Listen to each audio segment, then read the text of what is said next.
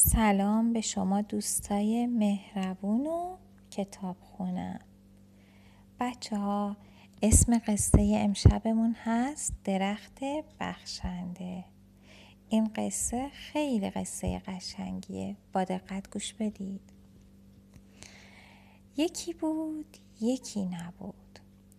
سالها پیش پسر کوچولوی بازیگوشی عاشق بازی کردن در اطراف درخت سیب بزرگی بود.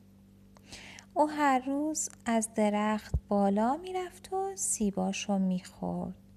بعدش هم استراحت کوتاهی زیر سایه درخت می‌کرد. اون درخت رو دوست داشت. درختم عاشق اون پسر بچه بود. زمان به آرومی میگذشت و پسر کوچولو بزرگ شد و دیگه هر روز برای بازی به سراغ درخت نمی اومد. یه روز پسر بعد از مدتها برگشت اما این بار مثل قبلتر خوشحال و خندون نبود. درخت به پسر گفت چی شده؟ بیا دوباره با هم بازی کنیم. پسر جواب داد من دیگه یه پسر کوچولو نیستم و با درختها بازی نمی کنم. دوست دارم برای خودم اسباب بازی داشته باشم ولی پولی ندارم. درخت گفت متاسفم ولی من پولی ندارم. اما تو می‌تونی همه سیبای منو بچینی و اونا رو بفروشی. و از پولش برای خودت اسباب بازی بخری. پسر خیلی خوشحال شد و تمام سیبا رو چید و با ذوق و شوق اونجا رو ترک کرد. و تا مدت ها بعد از چیدن سیب ها بازم به سراغ درخت نیومد. یه روز بعد از مدتی طولانی پیش درخت برگشت. این بار پسر برای خودش مردی شده بود. درخت خیلی هیجان زده شده بود و گفت بیا با هم بازی کنیم. پسر گفت من وقتی برای بازی ندارم. باید کار کنم و برای خانوادم یه خونه بخرم. تو می‌تونی به من کمک کنی؟ درخت گفت متاسفم ولی من خونه ندارم. اما می‌تونی شاخه های منو ببری و با اونا خونه بسازی. مرد هم همین کار کرد و با شادمانی درخت رو ترک کرد. درخت از دیدن دوست قدیمیش خوشحال شد. اما اون دیگه پیش درخت نیومد. درخت دوباره تنها و ناراحت موند. یه روز گرم تابستونی مرد برگشت پیش درخت و درخت بازم خوشحال شد.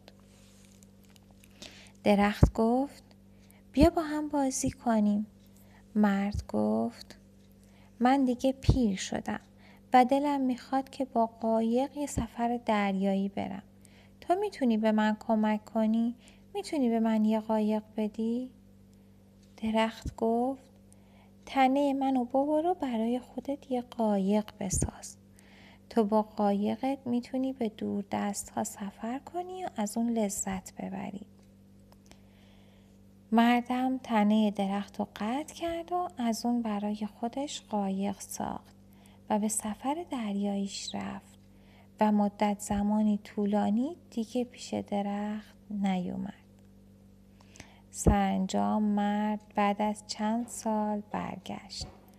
درخت گفت متاسفم پسرم اما من دیگه چیزی برای دادن به تو ندارم. حتی سیبم ندارم تا باهاش از تو پذیرایی کنم. مرد جواب داد مهم نیست چون منم دندونی برای سیب خوردن ندارم. درخت گفت حتی تنه ایم ندارم که بتونی از اون بالا بری. مرد گفت من اونقدر پیر شدم که دیگه نمی‌تونم از جایی بالا برم درخت اشک ریخت و گفت من واقعا نمی‌تونم به تو کمکی بکنم تنها چیزی که برام باقی مونده ریشه های خشکیدمه. مرد جواب داد من حالا به چیز زیادی احتیاج ندارم. فقط جایی می‌خوام که بتونم اونجا استراحت کنم. من دیگه خسته و پیر شدم. درخت گفت خب ریشه های درخت پیر بهترین جا برای تکه دادن و استراحت, استراحت کردنه. بیا بشین و استراحت کن. مرد کنار ریشه درخت نشست و درختم از خوشحالی اشک ریخت. بچه های عزیزم اینم از قصه درخت بخشنده. شبتون بخیر خدا نگهدار.